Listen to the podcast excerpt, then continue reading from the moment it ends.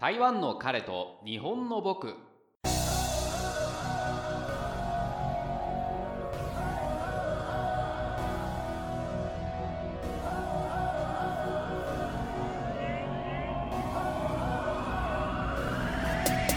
台湾在住日本人が台湾芸仕事や日々感じたことに対して個人的見解を繰り広げる番組です。はい第28回目になります。皆さんお元気でしょうか？今回はですね誰もが経験している外国語学習についてお話ししてまいります。自分のことについてあの思い返してみてほしいんですけれども外国語が話せていいなっていうのが口癖だったりですねもっと学生時代に勉強しておけばよかったなと後悔していたりあとはですね覚えてもすぐ忘れてしまうから今更勉強してもなと思っている方いらっしゃいますでしょうか。このどれか一つでも当てはまる人のことをですね自分も含めてなんですけれども外国語学習敗者と呼んでいるんですね。あの負けた人ということでネガティブな感じに受け取られるんですけれども、まあ、そうではなくてですねこれは自分の特徴だと思ってですね敗者なりの学習方法があるんじゃないかなと思っているんです。あのよく言われることがあるんですけれども外国語を身につけるにはですね続けることが大事だと言われるんですけれどもやっぱりですね話してみた時にですね恥ずかしい思い出だったり嫌な思い出があるとですねやっぱりもう勉強するのやめようってどうしても思ってしまうんですね。いろんな趣味のことだったりあのまあ付き合ってる方のことだったりですね。ストレスがいろいろあってですね。まあそれよりもやっぱりそっちの方を優先してしまうものなんです。その中でですけれどもやっぱり語学学習を継続していくためのモチベーション作りそれは何なのかというのを自分なりに考えてみたわけなんですね。うん、なので今回はですけれどもその学習方法ではなくてですねどういう心構えで外国語を勉強すれば続けられていけるかっていうことをお話ししてまいります。はいということでですねまずはじめに皆さんあのこんなことを言われたことがありますでしょうか？恋人を作るのが語学力アップは一番早い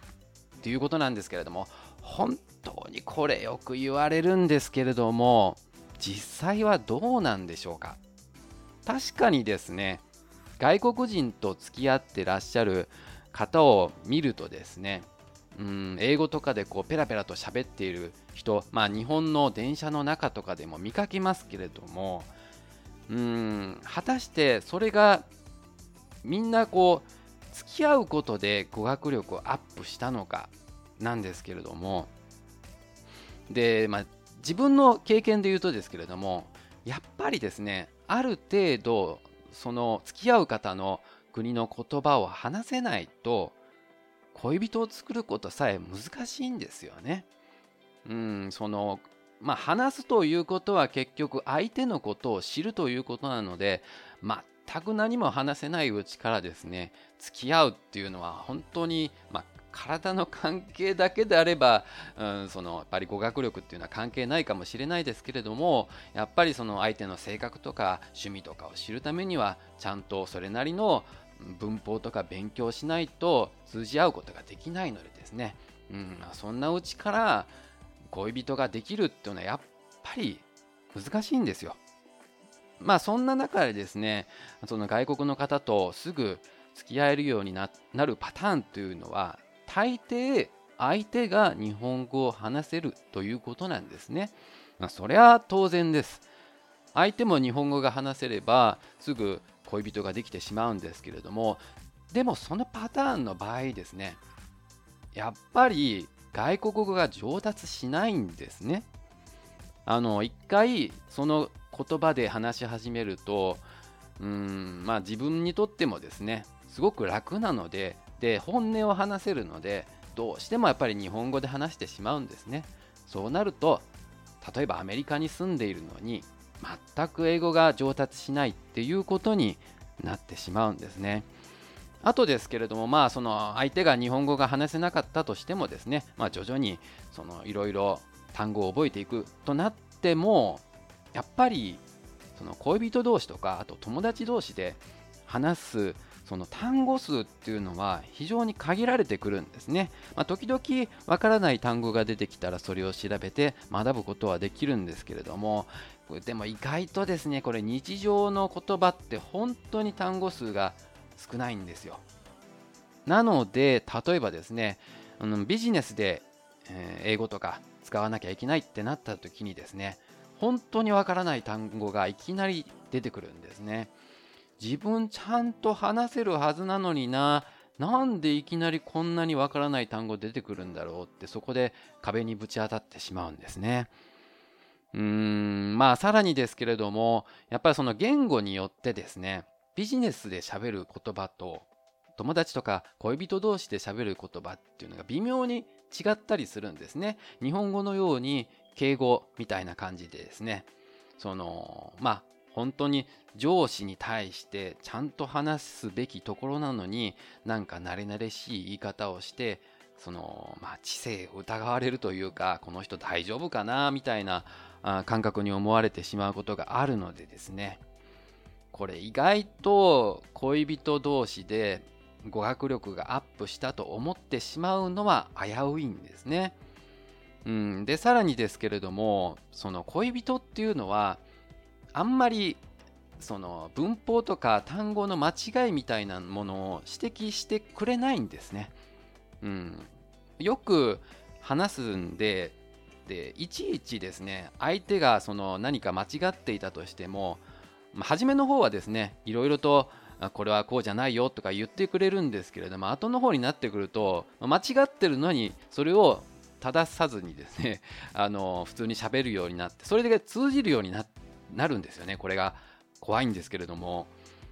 でその間違ってるままですね違う人と話してですね全然通じないっていうことがこれ本当に起きてしまうんですよ。なのでですねこの恋人を作るのが一番早いっていうのはうんまあ間違いではないんですけれども本来であれば、まあ、語学学習ということに対して言うとですね長時間真面目に教えてくれる友達の方がいいんじゃないかと思っております。はい、で他にもですねあの若いうちはなんとかなるってこれも聞いたことがあるんじゃないでしょうか。もちろんですね若いうちは吸収力が非常にあってですね何を学んでもそのね勉強の速度が速いんですけれどもただその若いうちはやっぱり語学が生活の役に立つ実感がそんなにないんですね。うんあの日本に住んでて日本人と生活していると英語をあれいつ使うんだみたいな状態になってですねやっぱり、うん、英語を勉強したらすぐ伸びるはずなのに勉強しないっていうことになるんですね。まあこれはもう皆さんが誰もが そう思ってるんですけどなんであの頃勉強しなかったんだって思うんですけれども。でこのやっぱやらなきゃいけないと思って焦ってる時はですねもうすでに若くないんですよ大体。うんこれも自分のパターンなんですけれどもね。はい。やっぱり20代と30代と40代ってこれ一気にですね変わるんですよ、まあ、まだ40代はそんなに経験してるわけじゃないですけれども。これね20代の時に僕はあのフランス語の勉強をしてってですね。で30代に入ってですねこれ中国語の勉強を始めたんですけれども速度が多分3倍ぐらい若い時の方が本当に早かったです。単語を覚えても、まあ、1回ちゃんと覚えるとですね1ヶ月ぐらいは定着してる感じですね。でも30代になって覚えたらもう1週間後には 忘れてる感じですね。えー、あれあれだけ覚えたはずなのになんでもう忘れたんだろうっていうことになってくるんですけれども。まあでもねあの、まあそういう後悔の話は別としてなんですけれども本当にあの若いうちは身につくんですけれどもやっぱその後の努力っていうのが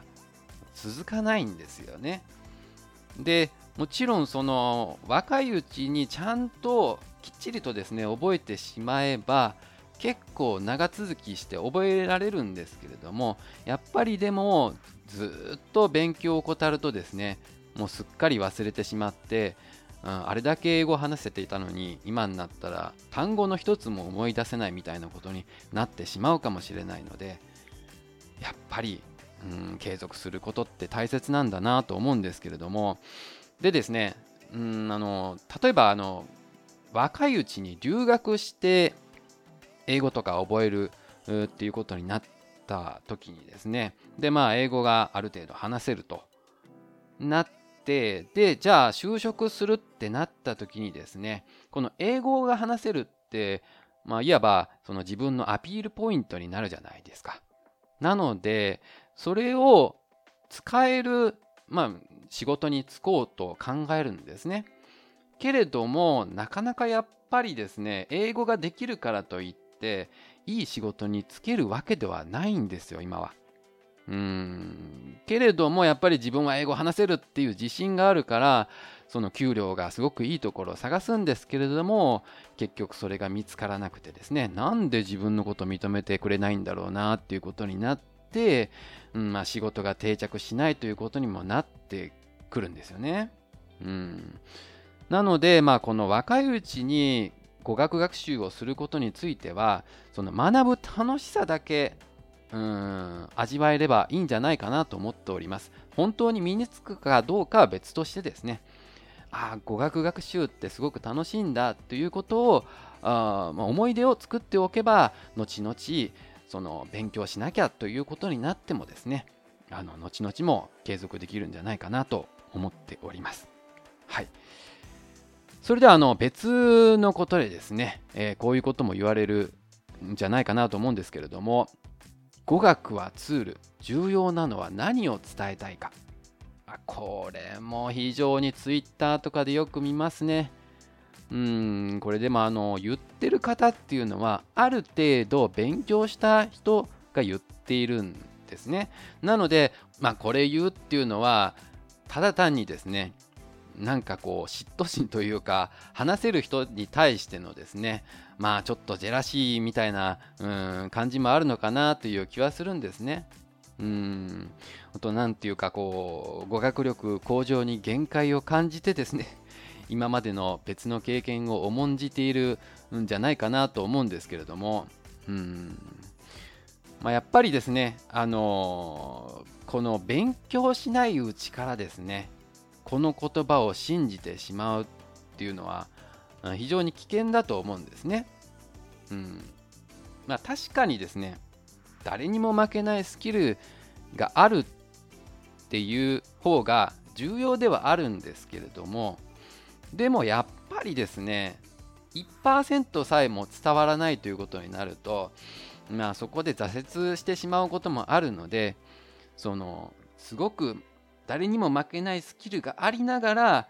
まあ、56%ぐらいの語学力は身につけた方がいいということなんですね。うん、で誰しもがですねそんな誰にも負けないスキルを持っているわけではないんですよ。大体は、まあ、あの50%ぐらいがそのスキルとしてあって50%が語学力身につけてその半々ぐらいでちょうどうん何かの仕事に活かせるとか趣味に活かせるっていうことになるはずなんですよね。あのやっぱり自分の能力っていうものをしっかり分かっている人はですねその語学以外の能力も身につけるし語学も自然と身についていくんですね。はい。なので、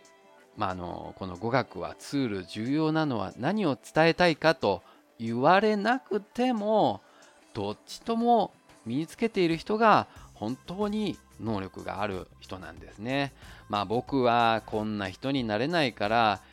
決してこういうことも言えないなと思うんですけれども他にもよく言われることが実はこれだけのフレーズで話せるようになるこれはですね何かあの参考書とか本のそのタイトルでよくありそうなんですけども YouTube のタイトルとかでもありそうなんですけれども例えばですね200のフレーズだけで話せるようになるよ。っていうことなんですけれどもただですねこの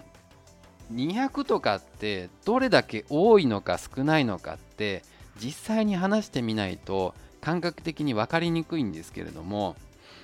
実は会話の中で自然とその200フレーズを使いこなすっていうのが難しいんですよ。いつもですね例えばですけれどもまあこれはペンですとかっていうのを言う機会があるとしたらまあそんな簡単な文章の場合は使うことが多いかもしれないですけれどもただ This is a pen とかってなかなか言わないじゃないですかだから覚えたとしても結局それをねあの思い出していきなり使うっていうのはこれかなりの高等なレベルなんじゃないかなと思ってるんですねこれだけのフレーズで話せるようになるって言っている人っていうのはあのある程度のもう語学力を身につけてですねで自分の話してる内容を分析して結果として200フレーズだったっていうことなんですよ。なのでまあこれ卵が先か鶏が先かっていう話になるんですけれどもだから実際にはそれ以上の単語やフレーズを使いこなしている人が言っているんですね。なのでもう200じゃやっぱり無理なんですよ。実際はもっと1000とか2000とか使ってるかもしれないです。うんなのでですねそのまあそのフレーズを覚えてそれに沿ってて話題をしていければいいけれども必ずしもそういうわけにはいかないので一見無駄と思える単語もですねいろいろと覚えてみてあこういうこと話したいなと思ってからそれに付随する会話をまあ、勉強していけばいいのかなと思っております。うん、自分の経験でもですね例えばそのゲームとかアニメに登場するキャラクター名とか必殺技名をですね中国語で覚えておくと、まあ、その会話が盛り上がって楽しく会話できるということもあったのでですねやっぱりねこれはまあ例えばあの下ネタは共通だとかっていうことあるんですけれども、まあ、これおすすめはしないですよ。おすすめはしないですけれどもやっぱり自分が好きな会話のフレーズとかその単語っていうのを覚えていくとですね自然とそこから身についていくんじゃないかなと思っております。はい。でまあそんなこんなでですねあのー、まあいろいろとですねあのー、まあ言われることはあるんですけれどもでまあ日本人でありがちな失敗っていうのがあると思うんですね。うん。でその一つとしてですねできないということがバレるのが恥ずかしいっていうのがあるんですけれどもこれですねあのまあ英語ができないっていうことは世界中でほとんどの人と話せないっていう感覚があると思うんですけれどもただですね考えてみてください。アメリカの人で日本語を話せる人がどれだけいるかっていうことなんですけれどもまあ、日本語の場合はですね結構あの、まあ、メジャーな言語になってくるのであのかなりはいると思うんですけれどもただですねしっかりと自分は日本語を話している日本人でその上でですね英語を勉強して一から勉強してですねあの話せるようになってるということなんですね。これは素晴らしいことだと思うんです。何もそれで英語が話せないからといってですね恥じる必要はないと思うんですよ。相手がアメリカ人でですね英語が話せない日本人がいると。別にそれは恥ずかしいことじゃないんですよね。でまあ仕事をしようと思って自分でアメリカに行ったからにはですねその英語を話せる必要はあると思うんですけれどもしかしですねやっぱり日本語と英語両方話せるっていうのはアドバンテージなんですね。英語しか話せないアメリカ人ともともと日本語がペラペラと話してですねで英語も話せる日本人どっちが、まあ、優秀かまあそれ優秀かっていう問題でもないかもしれないですけれどもあの語学力があるかというとやっぱりその英語も使いこなしている日本人の方が優秀なはずなんですよね。なのでですね、別に恥ずかしいと思う必要はないです。なので、胸を張ってですね、英語を話せばいいと思います。まあ、からかわれることもあるかもしれないですけれども、お前らどうせ日本語話せねえんだろうっていう気持ちでですね、あの胸を張ればですね、いや、もうそんなに恥じる必要はないはずです。ちゃんと自分のことを見てくれる人ならですね、あこの人頑張って英語勉強したんだな、すごいなって見てくれるはずなんですよね。そういう方といろいろと仕事したり、うん、遊んだり、まあ、恋人なりですね、作るべきだと思っております。はい。あとですね、これ学校での悪い癖かもしれないですけれども、よく英語を勉強する際には日本人の先生だったりするので発音をするときにですねまああの例えば普通に English って言ってしまうじゃないですか。それをなんかアメリカ人っぽく English とかって言うとわこいつ本格的ななんかバイリンガルみたいな発音してやがるみたいな目で見られると思う思うじゃないですか。だから自分は本当は綺麗な発音ができるはずなのに学校で例えばその本読みをさせられるとですね English This is a pen みたいな発音をしなきゃいけないっていうこれがね良くないと思いますよ。うん皆さんあの本当になんか結構まあそれもですね人によって違うと思うんです。うん本当にですねそのアメリカ人ぽい感じの発音ができないっていう人もいればですね才能でできる方もいると思うんですよね。うん、であとは努力してですねちゃんと身につけている方もいる中でですよなんかその英語を話せる自慢してるみたいに思われないようにですねあのわざとその発音を下手にしている方はですね是非ともすぐにですねちゃんとして発音に強制していただきたいと思ってるんです。まああのちゃんと発音できるということは聞き取るのもうまくなるということだと思うんですね。なので変な発音で慣れない方がいいかなと思っております。はい。で他にもですねあの日本人がやりがちなことなんですけれども曖昧で柔らかい表現をしようとするんですね。まこれは精神的な問題っていうのもあるんですけれども例えばですね何か断る時にですねうん、非常に申し訳ないんですけれどもこういう風にしていただけると助かりますみたいなことを英語で言いたいとしますけれどもこれって意外と高等な表現だったりするんですよね。Can you を例えば空中とかにしたりとか、まあ、そういう表現もあると思うんですけれどもしかしなんかもっと細かい表現をしたいのになと思っているのにその話せないとですねやっぱりもうどんどん話が進んでいってですね結局何も話せないまま伝わらなくなるっていうこともあるんですよね。うんなのでですねここはですねまああの語学学校行ってた時に言われたんですけれども非常に高等な文法、文章を詩的な文章ですね。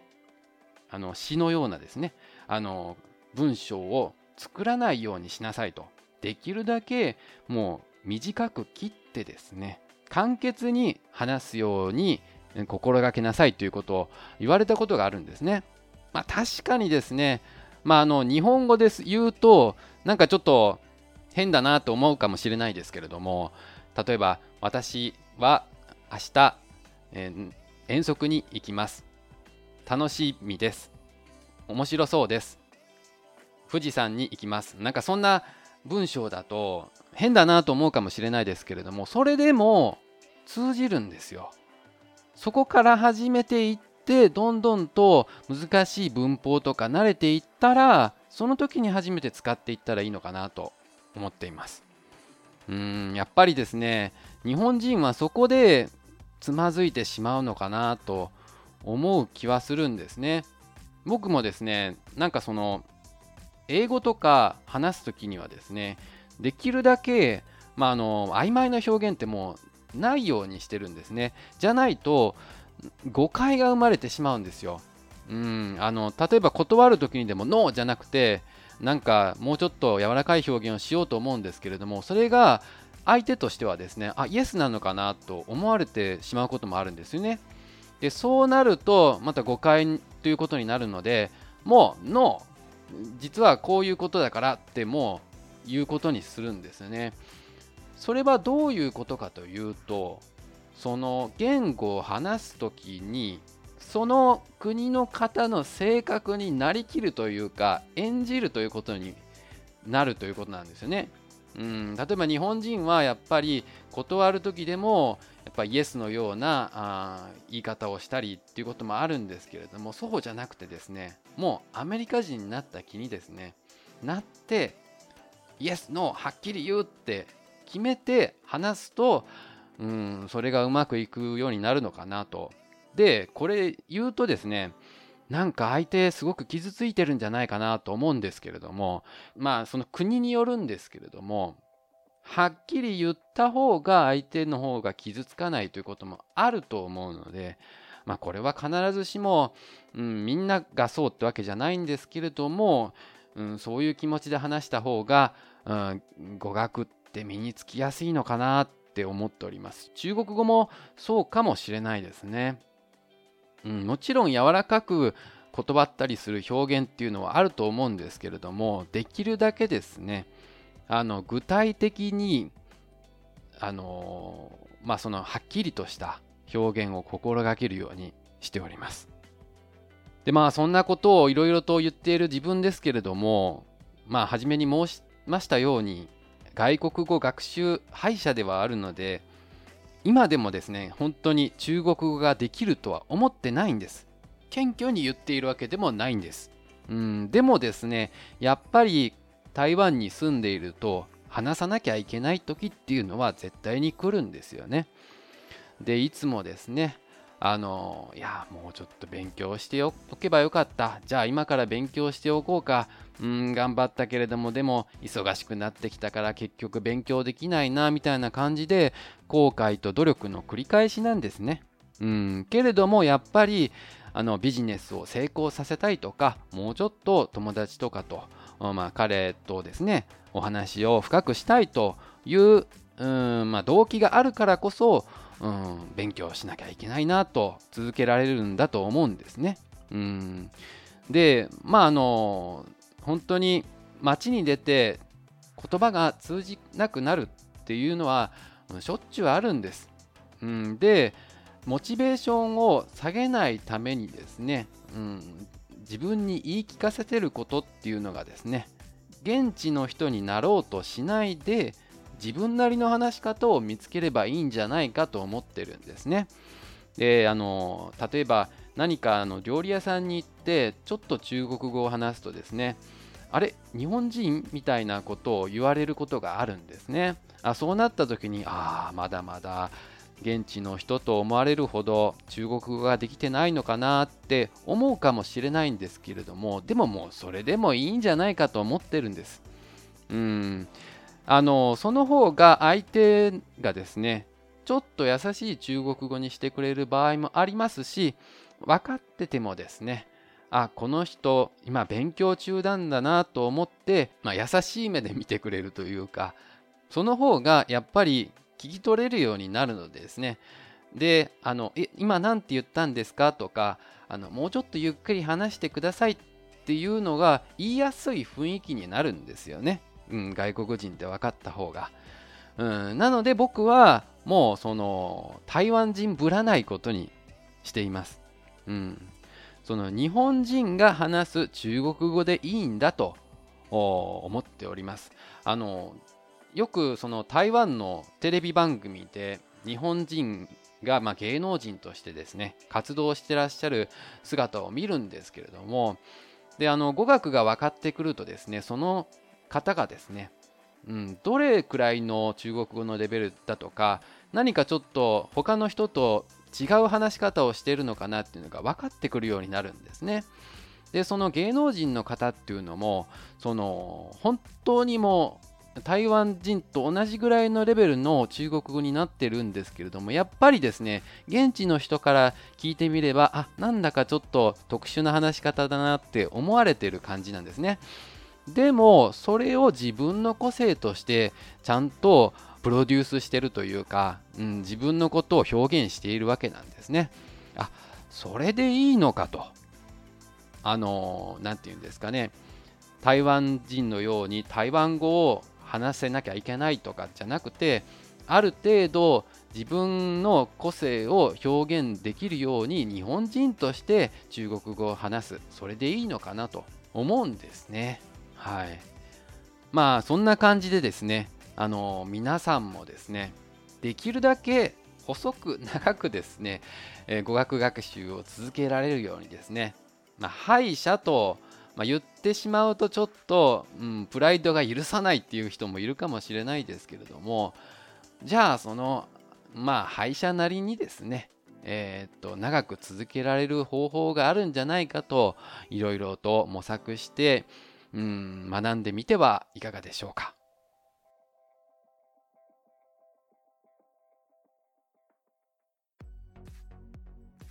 久しぶりにお便りもハッシュタグもないということで自分のことを話そうと思うんですけれども最近台湾でですね同性婚同じ性別同士のですね結婚が合法化されたということでやっと認められたということでおめでとうございますなんですけれどもこれはあの法律が変わったというわけではなくてですねその同性同士がまあ、同じ性別同士が結婚する場合はこういうことにしようという特別な法律が制定されたということなんですね。なのでちょっとこちらいろいろと条件があ、まあ、設定されておりましてその中の一つとして外国人と結婚する場合ですね例えばあの、まあ、僕のように日本人の場合ですけれどもその日本でも同性婚が認められていないと結婚できないということなんですね。なので例えばオランダとかフランスもそうでしたっけ、えー、同性婚が認められている国の方と台湾人が結婚するのはあ5月24日からですかね、えー、と実施されるのが、まあ、あの結婚できるということなんですけれどもこういうことを受けてですね、まあ、正直自分に対してはどうなのかというと、初めこの同性婚が認められるぞとなった時に、え、自分も感じたんですよね。その時に台湾にちょうどいたので、ああ、なんか自分ももしかすると結婚できるのかもしれないなとか言ってちょっと夢を見たんですけれども、で、その後、今の彼と付き合うことになって、これ、まあ正直本当に結婚意識、うん、まあしたんですよね。うん、やっぱりその付き合うからには本格的にやっぱそういうことも考えていかないといけないなと。年齢も年齢ですしね、うん、思ったんですけれども同時にいやこれなんか将来的に結婚するとなると親にもいろいろとカミングアウトとか、まあ、日本の人たちにも言ってとかどうやって招待しようとか。まああのないことに対してもいろいろとまず妄想はしたんですけれどもただ結果的にこういうことになったのでまあ結婚はできないんですね。うん。なのでなんかこうあの妄想を返してくれというか、うん。がっかりしたような、なんかわからないような気持ちですよね。うん、で、やっぱり現状としては、法のもとに、その、まあ、同性愛者の方、異性愛者の方が平等として認められているかというと、そうではないので、うん、やっぱり皆さん、複雑な気持ちであることは変わらないみたいなんですよね。うん、もちろん、その、男性同士女性同士で結婚できるってなった方々はすごく嬉しいと思うんですけれども正直、うん、その差別の目とかっていうのは本当に変わったわけではないので、うん、そこのところ今後どうしていくかっていうこともよりますよね。そして今ちょうどなんですけれども日本でも2月14日でしたっけ？えーと、同性婚訴訟というものが始まってですね、法のもとに平等でないのはいけないということで、まあ、賠償金を請求しているということで結果的に、まあ、その法律を変えていこうという流れのためにやっているんですけれども、まあ、こちらがどうなるかですよね。正直こちらが、まあ、例えばの話にはなってしまいますけれども日本も同性婚が可能になったとすると僕は日本で結婚するのか台湾で結婚するのかっていう話にはなってくると思うんですね。その時になってやっと自分のことを考えないといけないのかなと思っておりますけれどもあのまあゲイの方々っていうのは正直結婚ってもうないものだと思ってるからいきなりいや結婚できますよってなった時正直どう考えるかっていうのをうん意見としてお伺いしたいなと思うんですけれども、うん、なのでですね、えーと、ここら辺の話とかもうん当たり障りのない程度で構わないんですけれどもご意見など聞かせていただければなと思っております。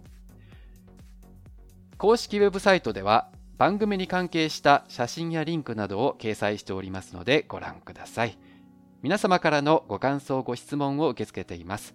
ツイッターの場合は、ハッシュタグ、タイカレ日木のツイートで、ウェブサイトからはお問い合わせフォームからお送りいただきますと、番組内で取り上げることがありますので、ご了承ください。では、皆さん、次回もお楽しみに。ありがとうございました。バイバイ。